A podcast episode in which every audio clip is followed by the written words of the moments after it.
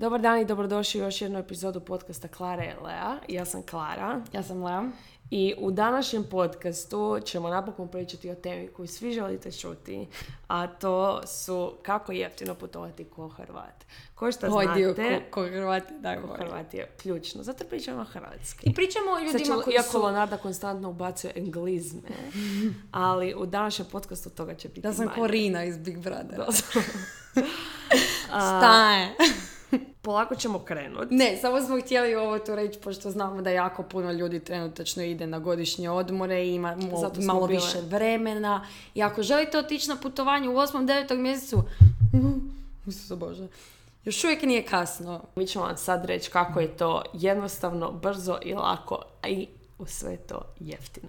Prvu stvar o kojoj ćemo pričati je o tome, o fleksibilnosti vremena. Koje destinacije, koliko vremena i kako smo mi to uspjevali sve postići za jako malo novaca i daj nam primjer kako smo dugo putovali za malo novaca. Pa ja mislim da je jedna od glavnih problema kod putovanja, zašto se putovanje kao samo percipira kao skupo, je to što ljudi odu, štede full dugo, odu na jedno mjesto i stroše se, brate mili, ko nikad i to je to. I vrate se doma. Dear brother. I samo se vrate doma i onda ne idu negdje sljedećih 2-3 godine. I onda uvijek kažu ako im je skupo bilo. Da. Mislim da je najbolja ideja toga onako, ako želite putovati, a opet ne želite potrošiti sve pare ovog svijeta, umjesto da odete na jedno mjesto u tjedan dana. I vjerujem da za mene i za Klaru tjedan dana je dovoljno za 2-3 mjesta. To je, i mi sad govorimo isključivo i stvarno za nešto što nama paše i ono što smo mi primijetili da našem stilu i nekakvom lifestyle, kako mi putujemo i budžetu, a i nekakvom strpljenju i koliko uživamo na svakom mjestu, najviše funkcionira. Svako mjesto nam je otprilike 3 dana dovoljno. Da. Mislim da 4. i 5. dan više ne znamo šta vidimo same sa sobom. I to ne kažemo za svaku državu, da se ne bi užgali. Ne. Nego sad ne kažemo što je. Da, je. I to govorimo za naš stil. Znači, mi nismo baš od nekih muzeja, mi volimo ići po parkovima, trgovi, fora tržnice, fora kvartovi, bar tu i tamo, nekakav, kafe ili restoran ili šta već. Ali kad se to sve, kad se to sve dogodi i stamelje i to sve obaviš, malo više ne znam gdje bi išla i malo mi već puna kapa svega i želim nešto novo. I onda ako ne idem, krenem trošiti novce. Da. Tako da ono što je nama odgovara najviše, to smo shvatile prije 2-3 godine, je da posjećujemo, svaki put kad idemo negdje, posjećujemo više mjesta. Ne idemo na samo jedno mjesto. I ne mislim to isključivo i samo na onoj dimenziji kao idem do Pariza pa ću svratiti do Versaja, nego idem iz tipa Pule, letim za Pariz i imam sve skupa imam tipa tjedan dana slobodno. Naprimjer, znači ako ideš iz Pule za Pariz, onda uzmeš si 3 dana u Parizu, dovoljno. Nije. Mislim, bit će hektično i sve. Mislim, vidjet ćete ga. Vratit ćete se. Pariz je grad u kojem ćemo se svi vraćati. Da. Pariz nije grad onako tipa Sjeverni pol. Sjeverni pol nije grad, Lea, ali nije onako once in a lifetime, kužiš. Nije Island. Da. I ako odeš ako odeš do Pariza, tamo si 3 dana i onda uzmeš let prvi, drugi jeftin. Znači, na primjer, za Brisel. Onda si u Briselu 3 dana, hipotetski kažem Brisel, možda nešto drugo. Brisel je malo preći do Pariza, može bi mogo vlak. Ne, pusti. I onda si u Briselu 3 dana i odeš za Pulu ili Rijeku ili šta već natrag. Znači, i u tih tjedan dana ono što ćete primijetiti sigurno je da neizmjerno manje novaca trošiš. Zato jer gledaš na to kao put od tjedan dana. Znači, na putu od jedan dana ti si moraš rasporediti novce na jednoj dimenziji da nije svaki dan najspecijalnija stvar ikad. Da. To što si ti rekla da doslovno onako potrošiš neizmjerno puno novaca kad ideš za vikend do Rijeke. Ti onako, samo je vikend, samo je 2 dana, doslovno, moramo ići ovo, idemo na večeru, idemo ovo, idemo ono. Da. I samo imaš tu ideju kao ono special. Mislim, naravno da je sve special, ali... Život je poseban. Je. Da. Ali mislim da je glavna poanta duže vrijeme, više mjesta, skupiti sve godišnje, skupiti svo slobodno vrijeme na jedan duži period i iskreno... Ćao. Ne treba vam toliko puno novaca kao što mislite. Primjera radi. Zašto? Hoćeš da kažem primjer? Da, ali da ti to drugu točku. Ajde. Kako uspiješ doći od jedne do druge destinacije? I kako je, zbog čega je to jeftino i kako, i daj primjer sad. Točka broj 2. Mislim da su letovi. Letovi su jedna stvar kojih je ljude najviše strah. Da, je tako. Znači, najviše ljude strah da će jako puno potrošiti na skupi let. Ono što smo Klara i ja shvatile, da mi ne uzimamo, ako nije nužno, ne uzimamo povratne letove. Znači, to je taj dio te prve točke da putuješ na više mjesta. Poanta je u izravnim letovima. Ideš iz Pule, Ljubljane, gdje god već, za, Pariz, onda si u Parizu malo, pa ideš u Lisabon, pa si u Lisabonu malo, pa ideš natrag za Rim, pa ideš iz Rima za Pulu. Znači, sve su to izravni letovi. Međusobno... Jednosmjerni, pardon. Da, znam, sorry. To su sve kao one way. Znači, to je 4 letova koji su jednosmjerni. Nema povratnog. Razlog zašto je to puno jeftinije je zato jer kod letova, što vjerujem da ćete primijetiti. Naprimjer, ako sad ideš iz Dublina za Zadar, možda ti iz Dublina za Zadar karta 90 €, ali za natrag ti je 15. Da. A moraš ih kupiti odvojeno. Ali ako ti uzmeš iz Zagreba za Dublin, tu koja je jeftina, i onda iz Dublina za Amsterdam koja je jeftina, znači uvijek kombiniraš tu jeftiniju stranu, posjetit ćeš puno više mjesta, uštedit ćeš masu novaca, jednostavno win-win-win-win-win. Čekaj da ja sad kažem jedno namješteno pitanje pa da Klara odgovori. Klara, šta misliš koja stvar je apsolutno nepotrebna na putovanju? Marko. Dobro, osim toga. Šta? Previše robe. Ne, još jedan razlog zašto mi putujemo tako jeftino je što mi ne nosimo sa sobom apsolutno ništa. Da. Što znači da nam ne treba check-in torbe, što znači da tu uštedimo isto. Ali uštediš vrijeme. I vrijeme. Mislim, količina uopće nije samo stvar financijska koliko je ovo dobro. Znači, ne samo da ne plaćaš nikad ništa, svoje vrijeme ne trošiš na one redove. A Klara i ja znamo jako često kasnit, doći prekasno, panika nas uhvati ovo onako. Imaš samo ruksak, ravno. Mi generalno nosimo sa sobom jedan veliki backpacking, ruksak. 45 litara, šta god to znači. Da, znam, 45 više nije ali, za carry-on. Good to know. 45 litara. Da. I max. I jedan mali. Znači, jedan mali kao... Ali više, znaš da se to više ne može. Da, znam, tako da to provjerite i nemojte slušati više. Sve aviokompanije low budget, što su EasyJet, Ryanair i Viz i ne znam koji još, ali u principu njih 3, sada imaju policy jedne torbe. Da. Tako da možete samo jednu torbu imati, bez obzira na veličinu. Ali ono što je dobro, gledaj što možeš napraviti. Znači, imaš jednu veliku torbu, staviš u nju jednu malu torbu. I samo tijekom leta imaš tu malu, tu kao veliku torbu. Kad izađeš van, staviš stvari u ovo, podijeliš stvari.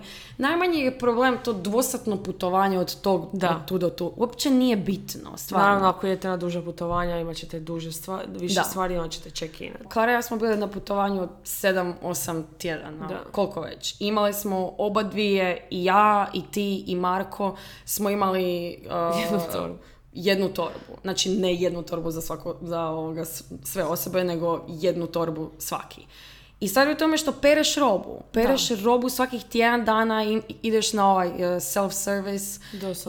I to je to. Mislim, čemu nosit užasno puno stvari. I doslovno spakiraš sve stvari koje u tom trenu nosiš. Sve koje su ti najdraže, koje nosiš svaki dan. One bluzice i ono što morate peglati. Ko će ti to spegla? Nema peglanja. I sve mora pasati sa svim, ali dobro. Sljedeća točka je da bez obzira koliko god vi bili zaljubljeni u svog dečka, koliko god vi voljeli svoju sestru, mamu itd., ne morate sjediti kraj njih tek 2 sata leta. Da. jer to košta dodatnih 10 eura po glavi u svakom smjeru. Znači, za jeftine aviokompanije, a za druge aviokompanije ne želim ni znati. 25 funti. Ozbiljno. Da. Je biranje sjedala. To biranje, mislim da se jako puno ljudi preplaši, jer misle ako ne rezerviram sjedalo, neko će mi ga uzeti. Vi ste kupili karton. Vi ste kupili kartu. Arriva Express. Vi ste kupili kartu. Znači, ako nemate nekakve posebne želje na razini da vam fakat treba onako extra legroom, da morate sjediti pored prozora jer ste klaustrofobični, stvarno ne vidim razlog. Jer, mislim, kad mi idemo na avion i da ja plaćam tvoje sjedalo, da sjediš pored mene i da plaćam svoje, ti ćeš zaspati u prvih 5 minuta. Koja je poanta tvog bivanja tamo uopće? Mog života. Kojiš, ali je stvar u tome, mislim da si za sve te neke stvari morate pogledati, ok, da li bi ja radije potrošila tih 20 eura, šta će se nakupiti, na obrok tamo negdje kad dođem. I onda ako ti onako, ili dva. Ok, fakat je ok. I u 90% slučajeva ili su letovi prazni, ili ako nisu vas oni random allocataju jedno kraj drugog. Zato jer automatski kupuješ karte jedna za drugom. A ako imaš 7 letova u 2 mjeseca, to se nakupi ko ništa. Za 3 ljudi. 300 eura ode ko ništa. Još jedna stvar je, obzirom na to da pretpostavljam da nas slušate svi koji ste mladi ili se osjećate mlado, uvijek je dobro pitati da li, ako ste studenti, đaci itd., da li postoje studentski popusti. U 90% slučajeva ne, ali se događa se situacija kao smo mi prošli za pola cijene, tipa ja sam kod Leonardo otišla u New York za 50% jeftinije samo zato jer sam googlala da li ima studentski popust i bilo je 50% manje. I za muzeje. Za kartu za Ameriku je to jako puno. Da, to je ono, to si ono super bizarno. Ali, na primjer, kad smo išli u Dublin smo platili jeftinije muzeje neke. Što se tiče stranice preko koje sam ja našla, jer pretpostavljam da će to ljude zanimati. Mislim da za Europu je dosta loši su ti popusti, ali ako idete preko oceanske je studentuniverse.com. Stavit ćemo sve te neke stranice koje su full dobre opisu dole, jer ovako kad su posvuda ćete zaboraviti. I naravno još da samo kažemo, mislim čisto ono, preko čega mi bukiramo letove i mislim da je sad to dobra stvar za sad reći, preko kombiniramo 4 ili 5 stranica. Postoji otprilike nekakav procedura kojom mi idemo. Mislim da je Kiwi jako dobar. Kiwi ima tu jednu opciju koju jako puno drugih stranica nema. Ima taj radius search, što znači da vjerujem da su ljudi upoznati s ovime. Zagreb nema jako dobre konekcije, pogotovo jeftine airline kompanije. Ima super konekcije, ali nema jeftine kompanije. Što znači da vi možete pinpointat Zagreb i napraviti kao krug oko njega koji uključuje Ljubljanu, Veneciju, Trst, Pulu, Rijeku, Zadar, sva ta neka mjesta. I od tamo, da kao letite od tamo. Što znači da vam on u isto vrijeme generira letove za, na primjer, ako tražite letove iz ovog područja za Portugal. I onda ti on generira sve te destinacije u isto vrijeme. Znači ne moraš ići Ljubljana, Portugal, Venecija, Portugal, Budimpešta, Portugal, nego ideš samo ovako i to je to. Tako je. Druga stvar je, i onda kad nađeš, onda provjeriš da li on ima najjeftinije, da li je na Kiwiju najjeftinije, ako ne, onda idete, mislim, stvari na koje idete provjeriti je Skyscanner. Skyscanner je super jer ima dva faktora koje jako puno njih nema, je da možete odabrati opciju da putujete bilo kad, to ima i Kiwi isto. Bilo kad i bilo gdje. To je ono kad si onako samo hoću negdje ići za ovaj vikend. Ili tipa možeš si napisati želim ići od tu u Francusku za ovaj vikend, di mogu ići.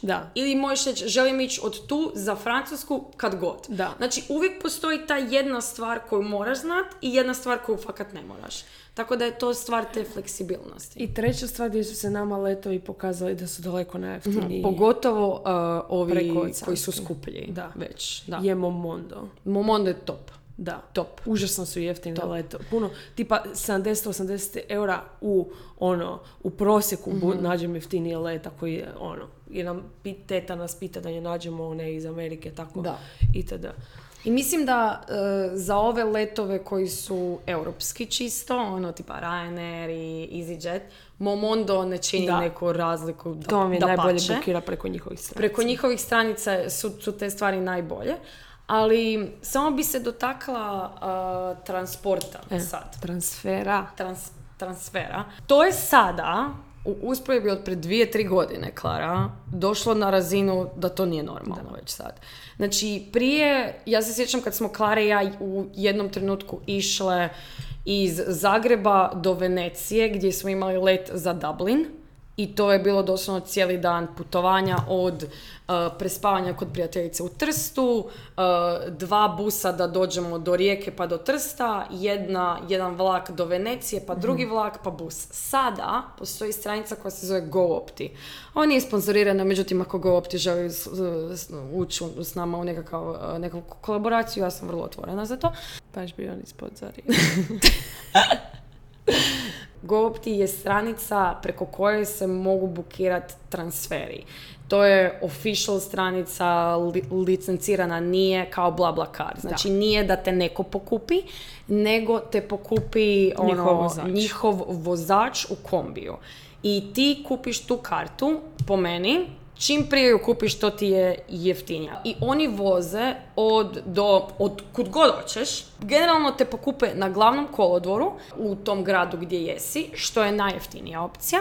Oni vas pokupe kada sletite ili vas pokupe da idete na let. Vi možete odrediti krajnje vrijeme kad želite biti na aerodromu ili prvo vrijeme kada sletite.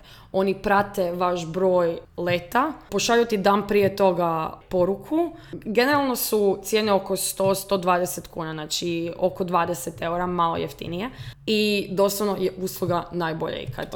Ja sam sletila, najbolji su. Doslovno nitko, apsolutno nitko ko se koristio sa njima nije rekao ništa loše. Mislim da je to full otvorilo jednu dimenziju kad bi ljudi bili onako, imam let iz Venecije, ko će me voziti, kako ću doći, šta ako stanem. I nemaš onih stvari koje onako, ok, znači imaš 5 levela, imaš bus, imaš ovo, imaš ono, imaš vlak, imaš to, nego samo sjedneš i čekaš. I oni te dovedu do aerodroma, ne do Venecije, nego do aerodroma i to je to. Nema nikakvih problema. I platiš im 100 kuna, znači top. Što prije bukirate je jeftinije. Kada dođete u određeni grad provjerite jer, na primjer, gradovi tipa Londona, Pariza, ne znam koga, Brisela, imaju više zračnih luka. Mm-hmm. Tako da transferi od tamo do grada mogu biti izrazito skupi. Mm-hmm. Ali mogu se naći za 3-4 eura. Šta mi radimo uvijek kad idemo u London? Na primjer, u Londonu velika greška kad sam ja prvi put išla. I samo želim te stvari reći, sam ja toliko novaca u životu potrošila na gluposti. Znači, kao prvo, zašto mijenjati novce? Da. To mi je jedna od najglupljih stvari, kad taj no commission nije no commission. Izgubiš 30 funti ko niš, doslovno. I nema smisla, svi primaju kartice, ako imate deviznu karticu, život je lijep, sve super. Svi pubovi, svagdje. Hrvatska je mjesto gdje se kartice ne koriste toliko. Vani, potreba za kešom je jedino ako ideš na placu, doslovno, nigdje drugdje, sve drugo, bar, kartica, sve. A što se tiče prijevoza tog, što smo krenuli pričati, u Londonu, primjera radi sad za London, iako vjerujem da doslovno svako drugo mjesto je tako. Ako postoji, samo si pogledajte koji je transfer od aerodroma do centra grada. Dobro je za te stvari biti nerd i biti pripremljen, jer ćeš uštediti otprilike 90% cijene. Ako kupite na licu mjesta kartu iz aerodroma Lutona, na primjer, u Londonu do centra grada, bit će 13 funti. Da. Znači 13 puta funte je sad 9 kuna, koliko? 8. Ako ju kupiš na netu je 3 funte. Znači 10 funti si uštedio za... A, pazi, razlika u usluzi je nikakva. Da, ne, isti bus. I isti bus, sve isto. Samo zato jer si ovo kupio na licu mjesta, a ovo si kupio tamo. Pročačkaj te stvari, barem smještaj i prijevoz. Evo, te stvari su top. I hrana. Na letove nosite svoju hranu ako ćete biti gladni. Ja mogu bez hrane izdržati let, ali Marko, na primjer, ne može. Marko ne može izdržati pol sata. Doslovno. Tako da, a cijene na avionima su bolesne. I na zračnim lukama. Da. Tako da ćete sandvič platiti 30 kuna, 40, ovisi di, negdje i više. Mm-hmm. Na avionu isto. Uzmite si par, ne znam, neki snack, ono bananu. Ono što mi full često radimo, mislim, lako je ono kad si doma. Da. Znaš, ono, kad ideš iz Zagreba, iz stana, sad negdje pa si onako, ok, pa ćemo si kupiti to i to i to. Ali ako si na putu, si onako, di, kad ću to pripremiti, ovo ono. Ako, ono što mi znamo napraviti je doslovno prije puta otići u supermarket. Špar, bilo di. I kupimo si ono lunch paket za sljedećih 10 sati. Da. Znači kupimo si sandvič, one u ovoga... Trapiste. Koji su mi onako najdraži. Da. Nije trapist, to je sir, Klara, tramezin. Kupimo te sandvič, ili onako šta god je zapravo, vani su te stvari koštaju po 2 eura. Kupimo si neko voće, nekakve grickalice i tako sve te neke stvari. Gledajte da ništa nije tekuće. Da. Znači humus možeš ga nositi. To je bila velika rasprava kod nas. Ako kupiš humus, što je nama ono dobar snack, tu je kod nas i skup, vani je full jeftin i zato ga vani full jedemo. Bilo šta što je u litrama, to je mili, decil, kako već, se ne može nositi preko security-a. Ono što je jedna od glavnih stvari, po meni, što bi onako osoba koja putuje trebala nositi, je boca vode. Da, znači, obavezno. Nosiš praznu bocu vode. Imaš, čak bi najidealnije bilo da imaš onu bocu koju cijelo vrijeme i koristiš, metalnu ili šta god već, koja ti čuva, Klara, i toplinu i hladnoću i sve te neke stvari. I samo ju staviš u torbu, prazna, neka bude prazna, prođeš kroz security, odeš do WC-a, napuniš ju. To je to. Tako. Ne moraš kupovat, ne moraš se baviti sa svim tim stvarima. Ljudi kad su gladni su nervozni. Nemojmo biti nervozni, kupite hranu. Nemojte ju zaboraviti u hotelu koja više puta. Samo se pripremite i to je to. Mislim da biti pripremljen ti štedi jako puno novaca. Kod jako puno stvari. Kad smo kod biti pripremljen, provjerite koja je valuta u određenoj zemlji. Ako mislite vadi cash vani, ako je u toj zemlji se medij plaćanja je najviše znači u kešu. Provjerite valutu, možda nije loše se pripremiti unaprijed, ne znam kakvi su tečaje u Hrvatskoj, mi to nikad ne radimo. Da. Ali znalo se dogoditi da smo mi... Nama je bila velika drama u Maroku. Da. Jer smo došli u nedjelju, tamo u nedjelju ništa tamo ne radi mjenjačnice, ne radi bankomati, što smo mi bili šokirani. Samo zamislite ovu situaciju. Upravo smo došli u neki grad u Maroku gdje, Klara, gdje smo došli, Tangier. I imali smo za 5 minuta vlak u trajanju od 8 sati za Fez. To je bio zadnji vlak taj dan. Znači, ako nismo stigli na taj vlak ništa, upravo nas je pustio taksi i kojemu smo platili u eurima. Da. I nije bilo nigdje za dignut novca. Tamo imaju oni dirame, je tako? Znači, di ćeš to nabaviti, stari moj, doslovno. I jedino mjesto za, oni nisu primali, znači, eure niti kartice za kartu za vlak, a mi smo imali otprilike 3 minute još. Da. Znači, stres i samo stres. A to nije bila cijena 5 eura, to je bila malo veća cijena. Tako da kartice su, logično smo razmišljali da se kartice će se sigurno primati jer je cijena bila veća. I zato jer je i zato jer kupuješ kartu za vlak. Da. Mislim, kužiš. I doslovno smo promijenili novce, jer oni to tako tamo rade, smo promijenili novce u slastičarnici i izgubili masu novaca, ali bože moj šta sad, ono, kad je hitno je hitno. I mislim da u nekim situacijama je doslovno onako, ono, sve novce ću ti dati. Kada je hitno je hitno. Kada je javni prijevoz hitan, a kada nije hitan, kada su taksni hitni. Dobro, mislim da sa Uberom i svim tim stvarima je jako, jako približen cijela ideja taksija. Da, pogotovo ako vas putuje četvero. Ako vas putuje troje, četvero, pa podijeliš to, mislim, realno, koliko ti može doći? 2-3 eura ili više, ali definitivno ti neće biti ko da ideš sam. Osobno, ja, kada je hitno? Hitno je u trenucima kada je nesigurno, kada je mrak. Hitno je uvijek po noći. Da. Točka. Da, mislim da... Ne gubite se po mraku sami nikako. Ako sletiš negdje u bilo koje vrijeme iznad 11-12. Ne. Nema poante. Uzmi taj taksi, podijeli ga di god. Nema, čemu? Doslovno. Najsigurniji grad na svijetu nemojte. Generalno, taksi primaju sada kartice. Umorni ste, ne znate di su vam stvari, lako ćete zaboraviti nešto. Da. Niste na večeri, onako koncentracija ti padne. Mislim da je isto full stvarno onako, ne znaš di si sada. Ja ne mogu opisati doslovno koliko su se stvari promijenile u zadnje 2 godine što se tiče putovanja. Na primjer, imaš Google Maps cijelo vrijeme, roaming, Klara. Što je to prije bilo? Pa mi nismo znali gdje smo uopće. Mi smo imali doslovne karte. Da. Doslovne karte si imao. Govorimo o ne ovom ljetu, nego prošlom. Doslovno pred 2 godine. Da. Kako je to moguće? Kako? Ali dobro, mislim, jako mi je drago za sve ljude koji sad putuju. I zato sretnike. Imam osjećaj da tog dijela onako, ajde upiši ovo, Wi-Fi, sve te stvari, više ništa nije toliki problem. Da. Možeš pričati sa ljudima gdje god hoćeš, sigurnost. Ono, mislim, toliko je privilegija sad da to nije normalno, doslovno. Ali u principu koristite po danu javni prijevoz na potrebe da idete s taksijem od mjesta do mjesta. Pogledajte da li možda jeftinije da se uzmete neku dnevnu, tjednu, ono, iako u principu stvari, nije. Ja bih rekla za te stvari, nemojte se zaletiti. Da, jer ćete, hodajte, jako puno više grad doživite ako hodate nego ako se gubite od atrakcije do atrakcije. Zato je jako puno metro. Ono na što smo se mi navikli je vidjeti grad dok si u javnom prijevozu, tipa tramvaj i autobus i sve to.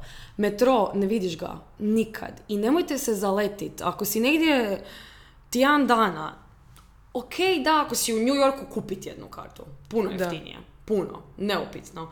Ali nemoj dat samo na prvom danu 100 € i misliti onako to pa sada idem. Pusti, vidi prvi dan kako... osjetite malo. Mislim, koliko okruženje. Puta sam ja mislila da će mi to biti najbolja opcija i samo sam bila onako, doslovno ga ne koristim uopće i samo sam potrošila novce, a da sam platila svaki put kad sam ga fakat trebala koristiti, bi mi ispao 3 puta manje. Nemojte se zaljetavati. Velike te onako big expenses nema potrebe za njima. Čemu? U datom trenutku napokon dođete na određenu destinaciju, dođete do svog hostela ili određenog, znači dođete u smještaj. Mm-hmm. Stvar koju mi radimo uvijek je nosimo svoje ručnike, mm-hmm. nosimo adaptere za struju. Čekaj da kažem kakve šugamane. Aha. Pa to je bitno. Klara. Je, full bitno. Zabravo. Neke od generalnih stvari koje su tako bitne za te kao must have kada putuješ. U Dekatlonu postoje... najbolje mjesto ikad. Ajme, otvori... Znači, Dekatlon, Bože dragi, doslovno onako svijet mogućnosti. Svega ima. Dekatlon ima te ručnike koji su full postali popularni, često ih znam vidjeti kad smo po hostelima i sve to, imaju ručnike koji su ovako ogromni, znači ogroman i možeš kupiti malen isto, kao za lice i sve te neke stvari, ali i full velik, koji se znači suši full brzo i kada ga smotaš, ti dođe na veličinu toliko. Znači to... Znači to je ručnika koje sam ja živjela cijelo vrijeme u Hong Kongu. Nikad nisam kupila drugi. Ja sam si čak kupila još jedan. Kupila sam si još jedan, mislim, predugo mi se suši odstavno. Ne, pa da. Zato jer je najgora stvar, znači otuširaš se i moraš ići na aerodrom. Ja stavim mokar ručnik. Odvratno, pa smrdi po vlazi 3 tjedna. Sve ti se, sve uđe, miris vlage po svim stvarima, ne možeš. Ja sam svoj ručnik jednom bacila.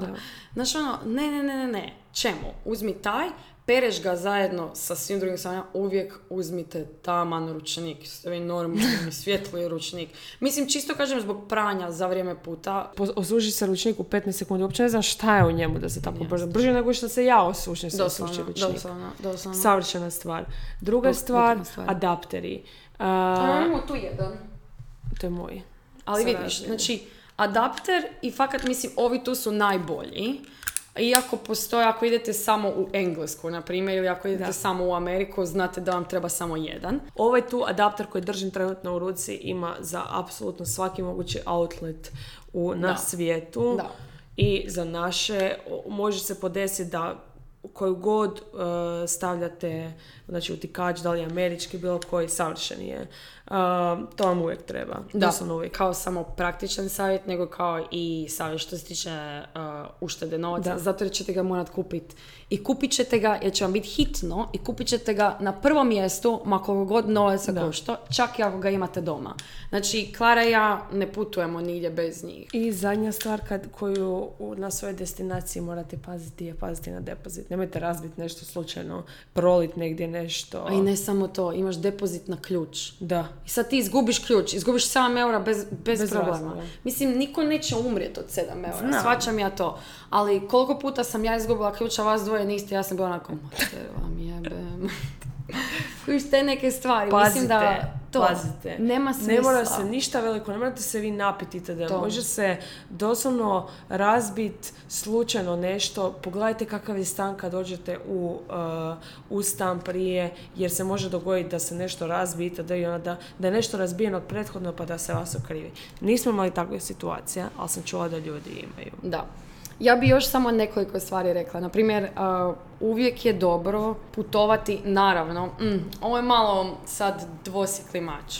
Ako imate prijatelje na nekim mjestima, znači neko studira u Berlinu, neko živi u Londonu, neko tamo ono, i ako ste dobri s tom osobom, ali istinski dobri, da, istinski dobri, svi ljudi, ako ste fakat onako one of your best friends, odite ih posjetiti. Imat ćete osobu koja živi u tom gradu, koja je lokalni vodič praktički. Provodit ćete vrijeme sa nekim.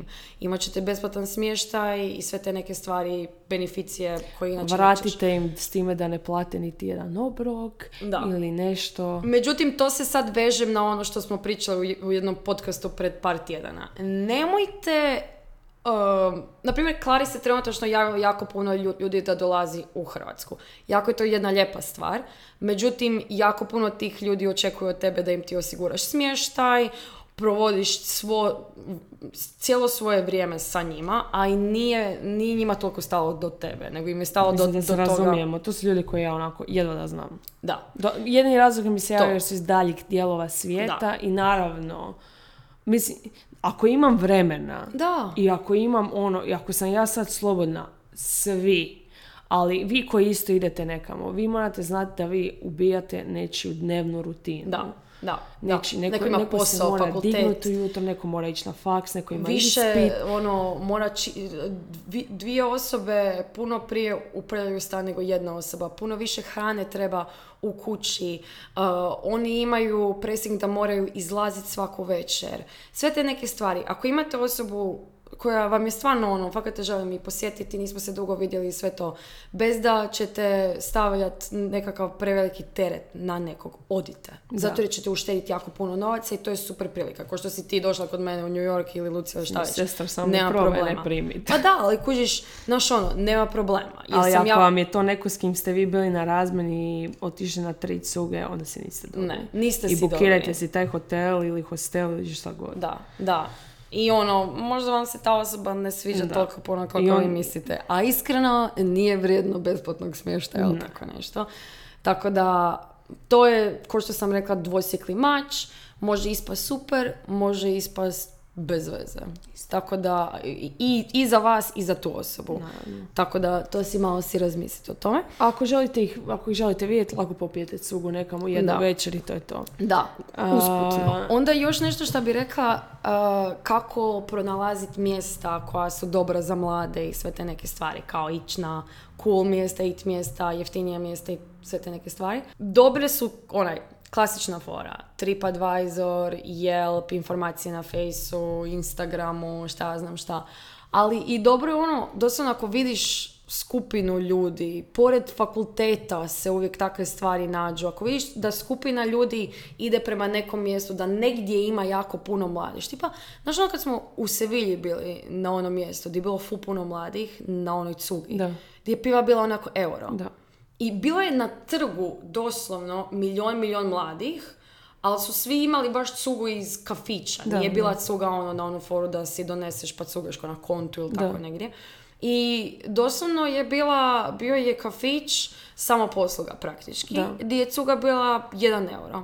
To je to. Čim vidiš puno mladih, jeftina je cuga, match made in heaven, tako da... I također kako možete naći, kako se možete dobro zabaviti i pronaći isto mlade ljude je odite na te free tours koji jako puno hostela nudi. Nemojte ići baš sa saka ako vam se ekipa u hostelu ne sviđa, nema potrebe da idete. Iako je besplatno, više ćete znati ako sami putujete po, ako sami idete po gradu.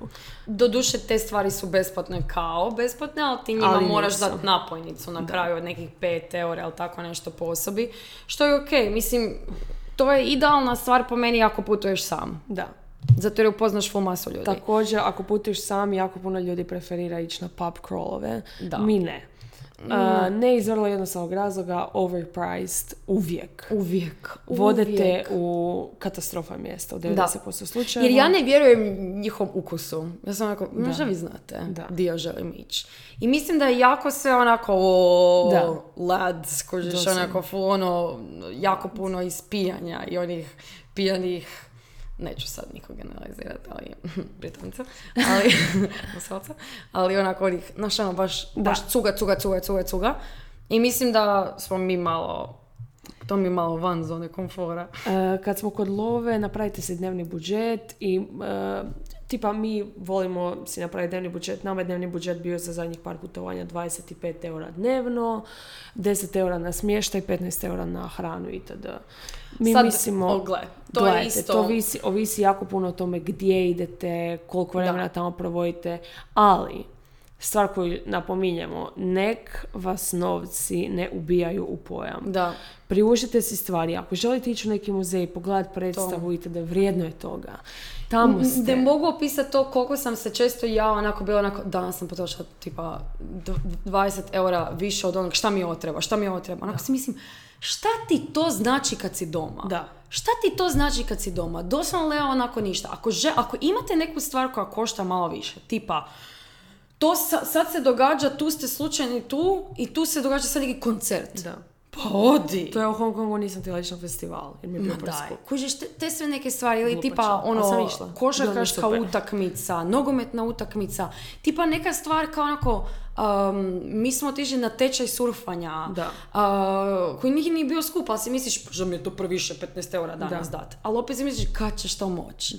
Otišli smo na poseban izlet na klifove i platili smo neki 35-40 eura. Odi, mislim, sve te neke stvari. Otišli smo u Saharevu. Sve te neke stvari, onako, pa kačeš. Mislim, tu si došao da vidiš stvari, iskusiš tu kulturu koju ne možeš na nekim drugim mjestima. Nisi tu došao samo zbog pive, hrane i ne znam, cura. Zgrada, kužiš ili cura, šta već. Nego si došao i da vidiš neke druge stvari. Ono što bi još nekakve onako bullet, jer Klara mora ići kupiti kupači, ali jer idemo danas na more. Bitne stvari za reći još, onako na brzinu sad, uvijek imajte službeni dokaz o rezervaciji smještanja. Znači to sad ću ja nazvat pa ti oni kažu da, evo čuvamo vam mjesto. Ne želim ulaziti u to specifično, ali želim da imate na svom mailu dokaz i to je to. Uvijek.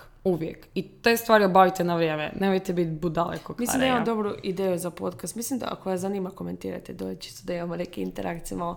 Da li vas zanima podcast o drama koje smo imali na putovanjima? Jer smo ih imali jako Pričali puno. Smo o tome dosta često, ali staviti sve drame na jedno mjesto bi bilo interesantno. A bilo ih je jako puno. Da, ali dobro.